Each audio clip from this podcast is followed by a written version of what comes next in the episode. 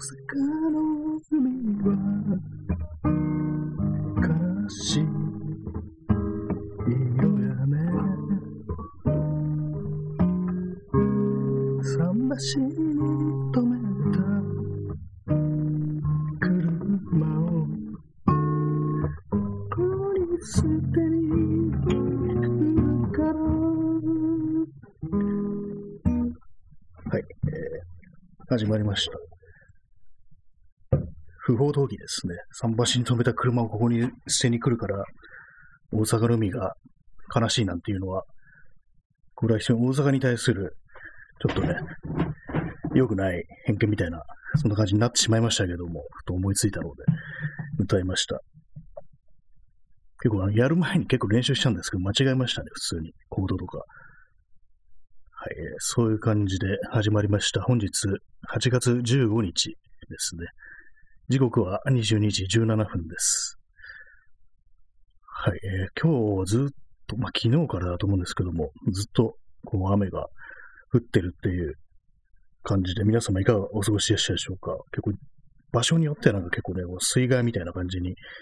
なってるところもあるらしく、あの九州とか、割になんかこう、その床上浸水みたいなこともあったりして、かなりね、大変なことになってるっていう地域もあるみたいですね。まあそんな感じで、ちょっとあの、午前中に用事があったんで、ちょっとだけ外出たんですけども、まあ、人いますね、普通に。まあ当たり前、当たり前でもないか。そんな、こんな天気悪い割にはなんかこう、結構人がいるななんてことを思ったんですけども、皆様どんな一日を過ごされたでしょうか。まあ、その午前中もちらっと用事終わって、そこから特に外に出ることもなく一日過ごしてたと、そういうような状態でございました。やっぱりあれですね、こう、まあ、あんまりこう外で出ないようにはしてるんですけども、こう、ね、不要不急って、まあ、この言葉使うのもあれかもしれないですけども、その、今までやってたみたいに、こう、なんとなくプラーっと外に出るっていうのをやってないんですけども、やっぱそれなりになんかちょっとね、こう、しんどいような気になってきましたね。結構まあ、ここ数日は天気悪かったんであれですけども、やっぱりこう、カップね、晴れてるとなんだかんだ外出たくなるなんていう、そういうね、ことも私は割とあるので、それがね、なんかこう、できない。まあ、できない。できるはできるのかもしれないですけども、あの、まあ、人のいないところとか選んでいけばいいのかもしれないですけども、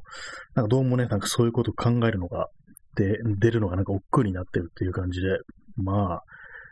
大したね、こう、ともしてないですけども、まあね、そのような感じで、うつうつとした日々を過ごしてるっていう、そんな感じですね。ちょっと一瞬ミュートします。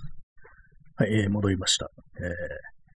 本日5名の方がいらっしゃってます。ねありがとうございます。なんかあれですね、こう、さっきいきなり、こう、変な歌で始まりましたけども、結構、この人が今何人見てますってやつ見てると結構緊張するなっていうのありますね。普通に喋るだけだったらそうでもないんですけども、普段と違うことやると、自分みたいな人間でもね、多多少緊張するみたいな、そんなね、ことがあるな、なんていうふうに思いますね。えー DJ ちゃんぽさん、DJ 黒猫のぶいさん、さっさば、ありがとうございます。いいですね。これ景気のいい感じで、いきなりおひねりが飛んできたような、そんな感じで。ね、これねいく、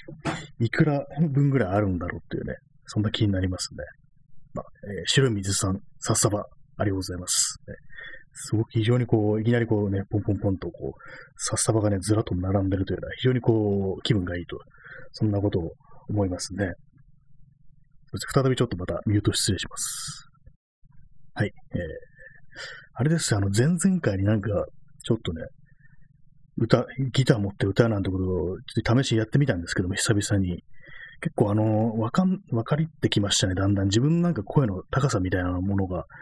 だいたいまあこのぐらいが一番楽なのかななんていうの、その高さっていうのあると思うんですけども、それ結構あの、自分の地声と比べたら結構高い方が楽っていうようなこと、そんなことをね、ちょっとね、感じましたね。結構、昨日とかいろいろなんかこう、楽譜とか見ながら、いろんな曲をね、試しに自分が歌えるかどうかっていうのをちょっとね、やってみたんですけども、割にね、あの、声、低いめ、低い声を出すっていうのが自分は結構苦手なのかなっていうのがあったりして、まあなんかね、実際ね、出そうとして、まあ、出るは出るんですけども、音程が取れないっていうのがあるんですよね。すごく不安定になったりするんですけども、でもなんか、ちょっと、開き直って甲高い声とかで歌ってみると、割となんかそんなにまあ外れ、音を外さなくて済むっていう、そんなことにね、ちょっと気づきました。今までなんかどちらかというと自分の声は低い方なのであっていうふうに思ってたんですけども、意外になんかそうでもないのかなっていうね、もうこれからも甲高い声で喋ろうかななんていうふうに思ってますね。この放送でも急になんかトーンが高くなったりしてなんてことを思いましたね。まあでもそういうのをこう、ね、考えながらこういろんな人の歌っていうのとか聞いてると、本当なんかあの、すごいなと。歌歌う人って本当すごいなと思いますね。そんな低いところから高いところまでそんな風にね、こう自由に行き来できるんだっていう、その出る幅が非常にこう、ね、大きいななんてことを思うんですけども、なんかこう自分でこう試しにやってみると、こう、実際ね、こうシンガーたちの凄さってものがなんかわかるような、そんな気がしますね。まあ、つってもあれですけどもね、いろんなもう、昔の古い曲、まあ、さっきみたいなあの、上田正樹の悲しい色やねとかね、なんかそんなのをね、こう、ネットとかで、その、コードとか見れるんで、それを見ながらなんか試してみてたんですけども、まあ、意外にないないですね、やっぱりこう、その昔の、こう、すごくね、有名な曲っていうのは、そのネットで、簡単にまあコードとか出てくるんですけども、ちょっとね、あの、微妙な感じの、あれになってくると、っぱりね、その辺は自分で耳コピするしかないっていうことで、なかなかこう難しいですね。結構、昔の歌謡曲とかなかなかコードとかね、結構難しかったりして、自分は普通にわかんないなっていうのが結構ありますね。そんな感じで、あの、ね、歌というものは非常に難しいんだな、ってことを思ったという話でございました。で、今日のタイトル、日本の都市を題材にした楽曲っていう、ね、これあの、ウィキペディアにそういう項目があるんですよね。日本の都市。結構いろんな、まあ、例えば東京とか、ね、横浜、横須賀、大阪とかなんかいろんなあるんですけども、やっぱり大体まあ、あの、大都市圏はすごくね、たくさん曲があるっていうね、大阪とか横浜とか東京っていうのはかなりの数があるんですけども、やっぱりね、それ以外のは、ちょっと微妙なところとかね、なんか新潟県とか、微妙っつったらあれですけども、なんかね、そんなにこう、ここにこういう大きな、ね、街があってどうこうっていう、あまりこう、そのフィクションとかの舞台にならないようなところだと、あんまりやっぱりこう、歌にはならないなっていうのがあったりして、まあね、埼玉とか、ないかなと思ったんですけども、割になかったですね。まあ、そうは言うんですけども、でも埼玉を舞台にしたっていうか、題材にした曲っていうと、自分の中であの、キリンジはね、結構埼玉、まあ、ね、あの人たちは埼玉出身、埼玉の坂戸市出身だったと思うんで、結構ね、あの、キリンジの曲は埼玉の曲だみたいな、そういう認識は私にはあるんですけども、まあ、この前にあの、ポッドキャストとか話しましたけれども、あの、エイリアンズって、まあ、非常にこう、有名な、有名な曲ありますね。あれとかなんかあの、確かね、なんかラジオで聞いたんですけども、そのキリンジの二人がやってるラジオで、かなり昔ですけども、あれなんかやっぱ地元のこう、風景みたいなのを題材したみたいな、なんかそんなようなことをね、確か言ってたような気がしますしね。そしてまあとてもその若いカップル、まあ、ね、あれだったらもう高校生ぐらいのね、まあ、そのぐらいのね、男の子と女の子っていうね、そんなのをね、こう想定して、こう、書いた詩だみたいなことを確か言ってたんですよね。その、堀米康之の方です。弟の方ですね。お兄さんの方がなんか、あれそうなんだみたいなことをね、言ってて、意外みたいな反応したのがちょっと面白かったですけども、そういうのあるんで、なんかやっぱりこう、キリンジの曲っていうのは埼玉の曲っていうね、そんなような、自分の中では埼玉を題材にした楽曲っていうのは結構あるんじゃないかなというふうに思ったりします。そのエイリアンズ以外にも、あの、冠水橋っていう曲があるんですけども、キリンジに。まあ、冠水橋っていうのは、あの、冠の冠に水、橋ですね。あの、川を渡る橋。で、冠水橋って読むんですけども、これはあの、確かあの、増水したときは、その、普通にまあ、川にかかってる橋なんですけども、増水すると、その、川の底に沈むっていうか、それをまあ前提として作られてる橋っていうね、そういうようなね、橋らしいんですけども、で、それが埼玉にいくつかあって、で、まあそのうちの一つをこう、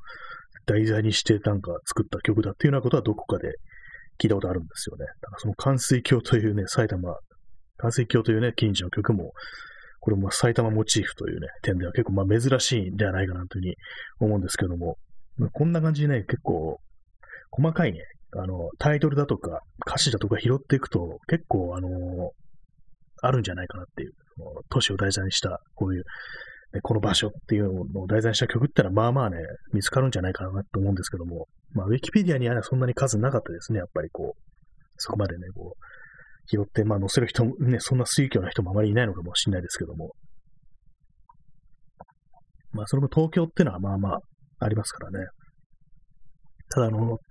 東京みたいな、まあ東京、大阪みたいな大都市になってくると、その東京の中のこの場所っていうよりは、その東京っていう大きなくくりっていうか、一つのこう、なんかシンボル的な感じで使われるっていう、まあ上京する、した先っていうね、まあそういうところね、だと思うんですけども、そういう感じでなんかちょっと象徴的にその都市というものが使われるっていう感じで、あんまりこうローカル視点で、こう、この場所がこうだみたいな、そんな歌っていうのはやっぱりあんまり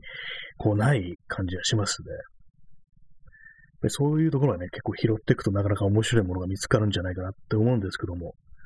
まあ、東京の中での一つのね、場所をこう、題材した曲というと、あれが思い出しますね。あの、RC サクセションのたまらん坂っていう、これ確かあの、府中だったか調布だったと思うんですけども、結構その長い坂があって、で、まあそこを登るためにね、その、通行人が、登る人がこう、もうしんどいからたまらんたまらんって言いながら登っていくなんていう、そういうところからたまらん坂なんて名前がついたなんていうね、そんなことらしいんですけども、なんかそういう感じの曲ってものがこう、もっといろいろあると、ね、いろいろあったらね、なんかこういろいろ探してこう、プレイリストにしたらなんか面白いんじゃないかなってことをもうだいぶ前から思ってるんですけども、まあ、全然進んでないですね。なんかこうあの、Spotify とかのプレイリストにして、それを魚にこう、ラジオで話すみたいな、そんなことがね、あったら、そういう回があったらいいんじゃないかなというふうに思うんですけど、なかなかこう、その、いろいろね、いろんな音楽を掘っていくのって、あれも結構体力というかね、なんか気力みたいなものが必要になるっていう、そういう感じするんですよね。私もそんなにまあ、すごくね、音楽好きというかね、そう掘ったりするのが、すごくね、大好きってわけでもないので、なんかこう、いろいろこう、調べてこう、聞いてると、どんどんどんどん疲れていくんですよね。新しい曲とかそういうわけなんで、新しい曲とかもあまり聴かずになんかいつも同じ曲を聴いてるっていうね、なんか年寄りみたいな感じになってるんですけども、なんかその辺のことが音楽に詳しい人からすると結構それが苦じゃないみたいな感じで、ね、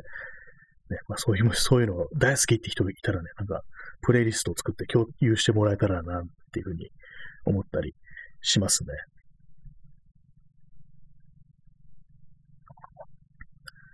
えー、でね、その冒頭でね、あの、ちょっとなんか変な、やったあの、上田正樹の悲しい色やねっていうね、曲なんですけども、これあのね、あの、タイトル、タイトルじゃない、あの歌詞の中で、えー、なんだっけな。いつも忘れるんですよね、歌詞を。あ、大阪湾というものをね、こう、の情景というものを歌ってるんですけども、これあの、ウィキペディアを見てみたら、その、これあの、大阪湾をその描いてるけれども、実はその大阪からした見た目線ではなくて、あの、神戸の天、天崎、天崎、そう、私ちょっと西日本の地理のことあんま詳しくないんで、その地名もあまりわからないんですけども、まあ、天崎でいいのかな、神戸の。天崎の、あの、不当、不当だったかね、まあその、海に面したね、ウォーターフロントってこれ死後かもしれないですけども、そこから見たその大阪の風景というものをイメージして、こう、書かれた詩っていうのはね、そういうことらしいですね。だからあれ、ね、大阪の歌って感じになってるけど、実は兵庫県から見てる、ね。その目線は、ね、肉体は兵庫県にあるっていうね、そういうことなのかなというふうに思うんですけどもね、なかなか面白いですね。自分の立ってるところとね、そこから目に見える情景というものがね、こう、違うっていうのがあったりする。まあ、ただ地図見るとすぐですね、その、兵庫県も大阪も、ね、私あの辺の地理はわかんないんでね、そんな、こう、今日ね見、てみるまで実際にどの辺がこう、ね、その尼崎で、で、神戸で、これに、ね、有名なあのなんか、いろいろ、ポートアイランドだったかなんだかがあって、みたいな、知らなかったんですけども、で、で地図見たら、あ、大阪ってすぐね、目と鼻の先なんだっていう、そんなことが分かって、なるほどなんていうふうに思いましたね。この悲しい色やねっていうね。最初あの、このタイトルのからしい色やねっていうのを見て、まあ、色やね、色だねっていうのをね、これ、まあ関西弁でね、こう、言ってるというね、歌詞なんですけども、それ私はね、昔、あの、そう屋根だと思ったって、ルーフですね。家の屋根みたいな、そういうことだと思ってて、悲しい色屋根ってなんだろうっていうね、どんな色してんだろう、その屋根ってね、ずっと思ってたんですけども、どうやら関西弁だったと、まあ、そんなことらしいですね。悲しい色屋根っていう、なんかね、頭の中でその、その曲名をね、目にした瞬間に、その、アルバムのジャケットみたいなのを想像したんですよね。その、悲しい色屋根ってね、こう、横に、こう、タイトルがあって、でその下に、こうね、正方形のこう写真があって、それがあの、赤い屋根の家の軒先みたいな、なんかよくわかんない光景を想像してて、え悲しい色屋根が、みたいなこと思ってたんですけど、全然違いましたというね。悲しい色屋根っていうね、そういう感じでしたね。まあ、みんながこう、ね、あの、車を捨てに来るから、じゃないですけども、ね、さようならを捨てに来るからでしたっけ？なんかちょっとタイトル忘れましたけども、まあ、あの、車を捨てに来るからっていうね、まあ、その話をしましたけども、確かあの、クレイジーケンバンドの曲で、本木不当にゴミを捨てないでっていうね、曲があるんですよ。これすごい短い曲で、確かこれなんかあのね、横浜市長のタイアップみたいな感じで作られた曲だと思うんですけども、ゴミを港に捨てないでっていうね、なんかそんなような歌詞だったと思うんですけども、っていうのも、あの、本木不当にあの、廃車を捨てるっていうね、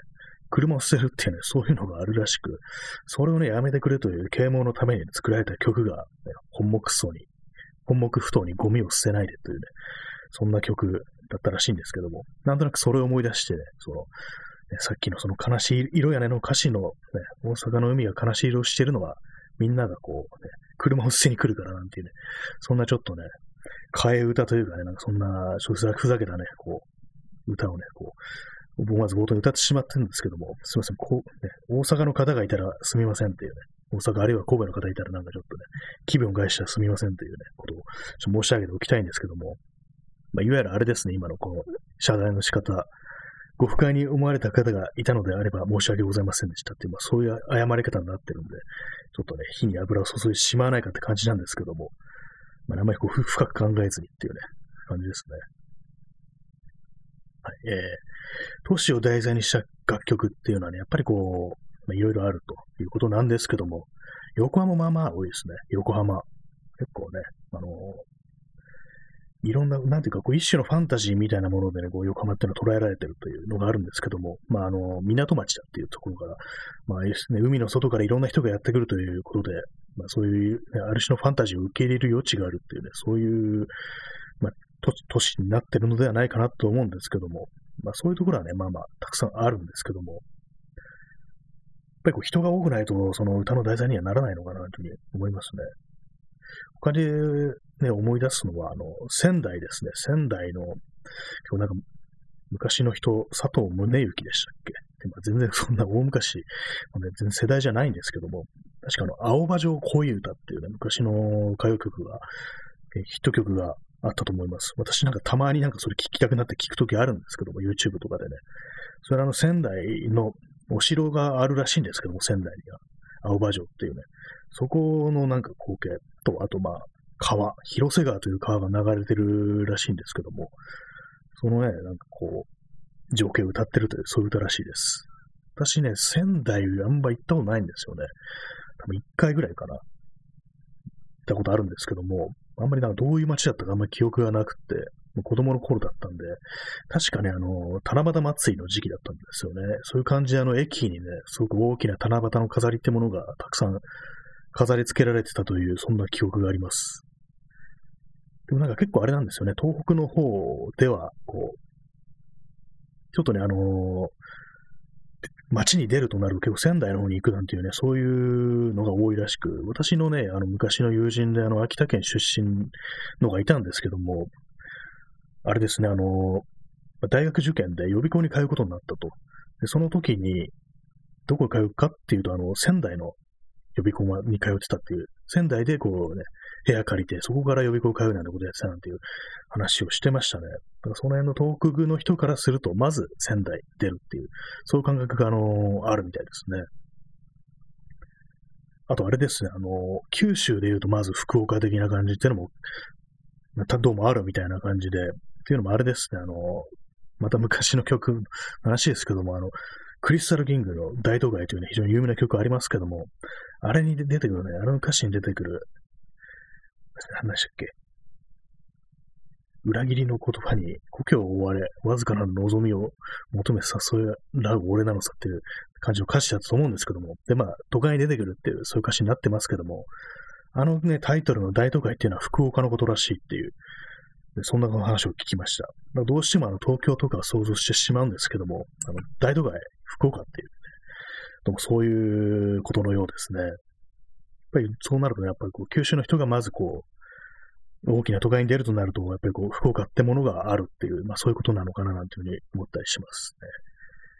どうでしょうか？九州の皆さんどうでしょうかっていうね、まあこれ聞いてくださってる方にいるかどうかわからないですけどもね、どうしても私のご視線からするとね、こう、目線がなんかこう、東京目線になっちゃうっていうのあるんでね、どうしても聞いてる人がなんかみんな東京にいるみたいな感じで、ね、気を抜くとすぐローカルな話をするっていうね、そんなところがあるんですけども、やっぱりまあいろんな人がね、聞いてますからね。ポッドキャストの方なんかだと海外からアクセスしてるという人もいるんですけども、あれは正確なんですかね？なんかどうにもなんかこう、そんなにたくさん海の外から聞いてる人がいるようには思えないなっていうふうに思うんですけども、まあ何かしらのね、あれ、設定でこう、ね、現在地を海外にしてるという人が、まあいるのではないかなってことを思うんですけども、まあわからないですね。もしかしたら本当にこう、世界各国いろんなところから聞いてくださってるという、そういうことも本当にあるかもしれないですね。あれですね、あの、本当今、ね、開始して22分経ちますけども、最初のね、冒頭一発目のね、あの、悲しい色屋根の、ね、行動を間違えたことが未だに心残りになってます。こうね、始める前ね、もう3回ぐらい練習して歌ったんですけども、間違えたっていうね、そういう失態を犯してしまいましたね。ちょっとね、これはいかんなっていう感じなんですけども、やっぱりね、こう、ライブ配信でね、こう、一発でね、決めなきゃっていうのをやるの、興奮、興奮じゃない、あの、あれしますね。緊張しますね。興奮してどうすんだって感じですけども、やっぱりそういうね、ところあるんだなっていう。割にこのライブの時っていうのはね、やっぱりこう、まあ、ポッドキャストとかの録音なんですけども、その時とね、違う緊張感が、ね、こんなど素人のね、わけのわかんないことを喋ってるだけの放送で何が緊張感でって話ですけども、なんか割にそういうところあったりしますね。結構あの、毎回あの、これ喋りながら、結構汗かいたりしてるんですよね。これはね、多少なりとも緊張感があるのではないかなっていう、そういうところが、ね、感じられるんですけども、何なんですかね。やっぱりこうリアルタイムというものの、こう、ね、怖さというかね、なんかこう、取り返しのつかさなさみたいなのはね、結構このライブ配信をやって初めてこう、分かったななんてことはありますね。やっぱりこう、全然性質が違うものだっていうようなことは思います。まあ、そう考えるとあれですね、こう今いろんなこういう人がこう、ね、リモートっていう形で、まあ、学校とかなんかでこう、人にね、ものを教えてるという、そういう先生方もいると思うんですけども、そういう人たちも結構リモートでね、こう、やってることになる、なるね、人が結構いる、なった人がいるみたいな感じですけども、結構なんかその辺に適応するのって大変だろうなと思いますね。授業でとかでね、こう教室とかで実際にこう、ね、こう前にね、人間を前にして喋るのと、マイクとかカメラを前にこう喋るのでは、だいぶ違うだろうなっていう感じで、結構最初の頃は、その、いろんなところで教えてるようなね、こう仕事してる人が結構しんどいなんていうそういう話をしてましたけども、それはなんとなくね、なんとなくていうかわかる気がしますね。確かになんか、全然勝手が違うよななんてことは思うんですけども、えー、インスタントコーヒーを飲みます。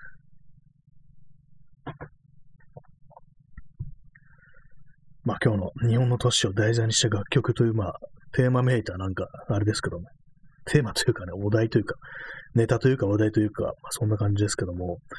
他にね、何かいろいろあるかなって思うんですけども、結構割に演歌とかいろいろありそうですよね。演歌のですね、あの、山川豊というね、演歌歌手の曲で、アメリカ橋っていう曲があるんですけども、まあ、これがどういうところか、どこだっていうところは、恵比寿なんですよ、アメリカ橋って。恵比寿のですね、あの、ガーデンプレイス前の、あの、ちょうど山手線をまたまたぐようにね、こうかかってる橋。確かね、あそこがアメリカ橋っていう風な名前で呼ばれてたと思うんですけども、実際にこう行ってみると、うん、とても演歌のね、舞台になるような曲に、曲じゃない、あの、場所に見えないなっていうね、そういう感じなんですけども、確かにそんなにでも古い曲ではないんですね。大昔の昭和の曲じゃなくて、なんか、2000年とかなんかそんぐらいの曲だったような気がするんですけども、で、まあその頃ですね、多分あの、ガーデンプレイスとかあってね、まあちょっとね、こう、垢抜けたような感じになってたかなと思うんですけども、なんかね、そういう場所をこう舞台にこう演歌の曲を作るっていうね、そういうのがあるんだって思うと、なんかちょっと面白いような感じがしますね。はい、そんなところで、アメリカ橋っていうね、恵比寿にあるんですけども、たまになんかそこ通ると、ああの変化の舞台ね、みたいな感じで、たまに思い出すことがありますね。あとは昔なんかフォークソングなんかかなりね、こう、ありますよね。いろんな、そういう場所、まああれはなんかね、それこそ神田川みたいなね、そういうような感じの曲たくさんありますけどもね。えー、キッコさん、確かビール工場の前が駐屯地だったみたいですよ。あ、そうなんですね。あ、それ全然知りませんでした。へえ。あ、だから、あ、そっか。確かアメリカ橋っていきなり何もなしにつけるわけないですよね。あ、それであの、アメリカ橋っていう、あれなんですね。確かになんかあのガーデンプレッサーとかあのビール工場だとかあるってなると、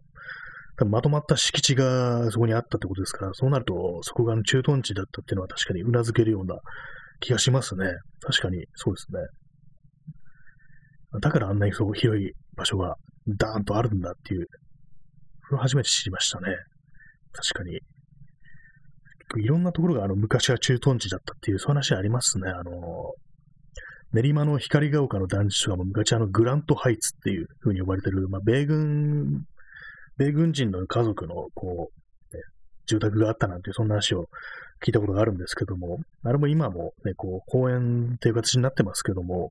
そうズドーンとね、こう、まっすぐ道が伸びてて、あ、ここはやっとしたら滑走路みたいになったのかな、みたいなのを想像させるようなね、やっぱりそう、多少なんか名残みたいのがあったりはしますね。まあいろんなところにそういう、その手のね、なんかアメリカ軍というか、まあ戦争に関連するこう、何かこう場所というのは、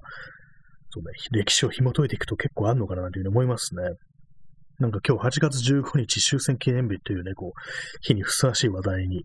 なってますけどもね、まあそんな感じでございますね。あんまりなんかこのね、こう昨今の感じで言うと、その今日、まあ、8月6日だとか9日だとか、まあああいうね、まあ非常にまあ意味を持った日であるにもかかわらず、こう、まあ、今コロナだとか、まあ、オリンピック、パラリンピックだとか、そういうもので、こう、頭がいっぱいになってますからね。そういう感じで、こう、テレビとかでもあまりその手の話題をしてないってことで、なんかこう、どうなんだみたいな話はありましたけども、やっぱりそうですね。今日とかなんかあの、雨がね、ずっと降ってて、なんかこう、水害でも起きるんじゃないかみたいな、そんなことが頭にあったんで、あまりね、今日8月15日であるなんていうことが意識に登らないまま過ごしてた、そんな一日だったんですけども、まあでも、ね、大したこともせず、だらだらとなんかこう、生きてましたけれども、皆様、どんな一日だったでしょうかという、そんなところですね。なんかどうもまだ雨が降ってるみたいですね。さっきちょっとそろ、外見たらまだポツポツポツポツ降ってたんで、なんかね、こんななんか山根雨っていうのも珍しいななんていうふうに思ったりして、今日のなんか朝方というか、まあ昨日のね、こう、ど深夜とかもね、なんかずーっと降ってんな、これみたいなこと思ったんですけども、なんかね、変な雰囲気でしたね。この時期の、この季節にしてはっていうところですけどもね。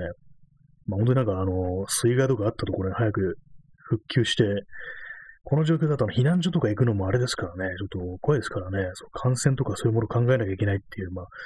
本当になんかこう、最悪のダブルマッチみたいなのを食らってるっていう、そんな感じになってますけども、まあ、一刻も早く元に戻ることをね、こう願うしかないという、そんな感じなんですけども、本当になんかね、こう、何度も水害に襲われてるなんて、そんな地域もあるみたいで、結構ね、あれ見てると、その、